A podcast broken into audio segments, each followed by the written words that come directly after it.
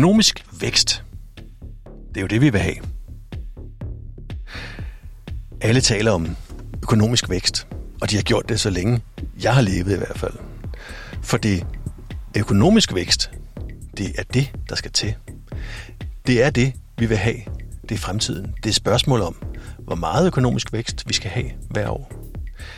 Vi måler det hele tiden i forhold til bruttonationalproduktet og sammenligner os med alle mulige andre lande. Helt ned på virksomhedsniveau siger vi, at vi skal have noget vækst.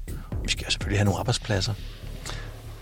Og det lyder egentlig dejligt, for man kan sammenligne det lidt med en spire, der får noget vand og noget sol og noget næring.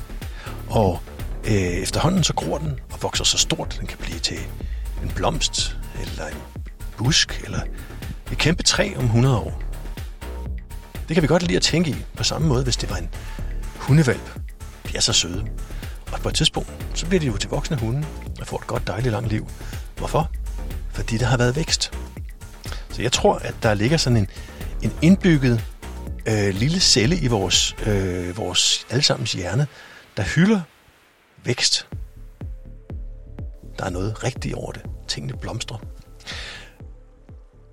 Og det er så også det, vi må forstå, at vi skal hylde, når det kommer til økonomi. Og det her, det bliver nok en af den slags podcast, som du kan finde varianter af. Fordi det her, det er et stort emne, og det er samtidig et utroligt vigtigt emne. For vi er i en tid, hvor stort set alle beslutningstagere i flæng, og hvis man vækker dem klokken 3 om natten, siger, vi vil have økonomisk vækst. Det er det, vi vil have. Men prøv at tænke over, hvad økonomisk vækst egentlig er. Det er noget med at skabe en større økonomi. Og hvad vil det sige? Jamen, det vil sige, at vi skal producere noget mere. Vi skal omsætte noget mere. Og vi skal også tage noget mere ud af regnestykket. Og det, vi tager ud af regnestykket, det er blandt andet det, vi kommer i skraldespanden efterhånden hver dag. Og det er også det, vi kører på genbrugspladsen. Og det er der rigtig meget af. Det er bjerge af affald. For hvad gør en god samfundsborger? En god samfundsborger forbruger. Faktisk er vi blevet reduceret til at være forbrugere frem for borgere. Vi forbruger, og der er forbrugerprisindeks, der er forbrugertillid, der er forbrugerundersøgelser, forbrugerråd. Vi alle sammen forbruger. Hvad tænker forbrugerne? Hvad vil forbrugerne have? Hvad vil de købe, de skal forbruge? Efter finanskrisen, den der var i 2008, der sagde statsministeren mange gange, sådan mere eller mindre diskret, at han opfordrede folk til at gå ud og forbruge. Hvorfor? Fordi det giver økonomisk vækst. Og det er den Gud, vi alle sammen dyrker i en anden grad. Så er der lige det med, hvor selve jordkloden er på vej hen. Den er formentlig ikke på vej i en retning, der hedder evig økonomisk vækst. Man kan se, hvordan tingene udvikler sig, ikke bare lineært, men nærmest eksponentielt i den forkerte retning. For nylig kom der en FN-rapport, der beskrev verdens tilstand på klimafronten. Det var ikke kønt, og mange var overraskede over, at det måtte gå sådan. Det var værre, end de troede. Hvorfor? Jamen, måske var det fordi, at der var den der vækst, der hele tiden ødelagde vores verden, ikke bare lineært, men eksponentielt. For vi skal jo forbruge.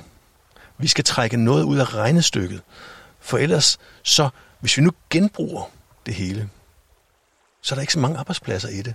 For hvorfor skulle man ansætte nogen til noget, som ingen vil have, fordi de har enten beholdt deres produkter derhjemme, eller de genbruger dem, eller lige fikser dem, og så genbruger de dem. Så vi er altså i en situation, som jeg ser det, hvor alle dem, der gerne vil være noget ved musikken, de kan lige udtale økonomisk vækst og arbejdspladser, og hylder økonomisk vækst. samtidig med, at de vil have gang i den grønne omstilling. Når jeg tænker på den kombination, så tænker jeg, at det er den gordiske knude. Jeg tror ikke, vi skal gå den vej. Og selvom det er fristende, og det er fristende at tænke i, at det bare er et spørgsmål om, at nogen udvikler teknologier, der kan gøre, at vi kan opretholde det her forbrug i verden, så tror jeg ikke på det. Og ved I hvad? Vi har ikke brug for den her enorme økonomiske vækst hele tiden. Det er jo helt vanvittigt, hvor meget vi forbruger. Min svigermor, som er fra Tyskland, hun fortalte, at da hun var barn, der havde de selvfølgelig en skraldespand, men det var kun én gang om året, der kom en skraldemand. Og hvad gjorde han? Jo, han kom og hentede, hvad der måtte være ødelagt af porcelæn eller glas eller metaldele eller den slags, som han så tog med. Resten, det var genbrug. Det røg på mødingen. Det var køkkenaffald. Der blev hentet affald en gang om året. Det synes jeg siger en del i forhold til, hvad der bliver hentet i dag. Og hvilke mængder. Og efter sigende var det noget, der kunne være i en spand dengang. Og det er ikke så mange år siden. Jeg tror, jeg er overbevist om, at drømmen om evig vækst og evige forbrugsmuligheder, at den kan vi godt glemme. Vi skal glemme den. Vi er nødt til at glemme den. Hvilket bringer mig til lige at røre et punkt, som er lidt ubehageligt. Det er det, der hedder vores, altså menneskehedens, uendelige trang til mere. Vi har ingen øvre grænse. Når vi har fået 1 million, så vil vi have 2 millioner.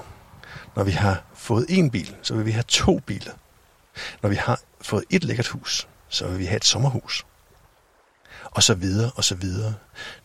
Den kurve, den flader simpelthen ikke ud. Jeg kender mennesker, der tilsyneladende er villige til at dø, for at blive ved med at tjene flere penge. Og det her, det både starter, men forhåbentlig ikke slutter.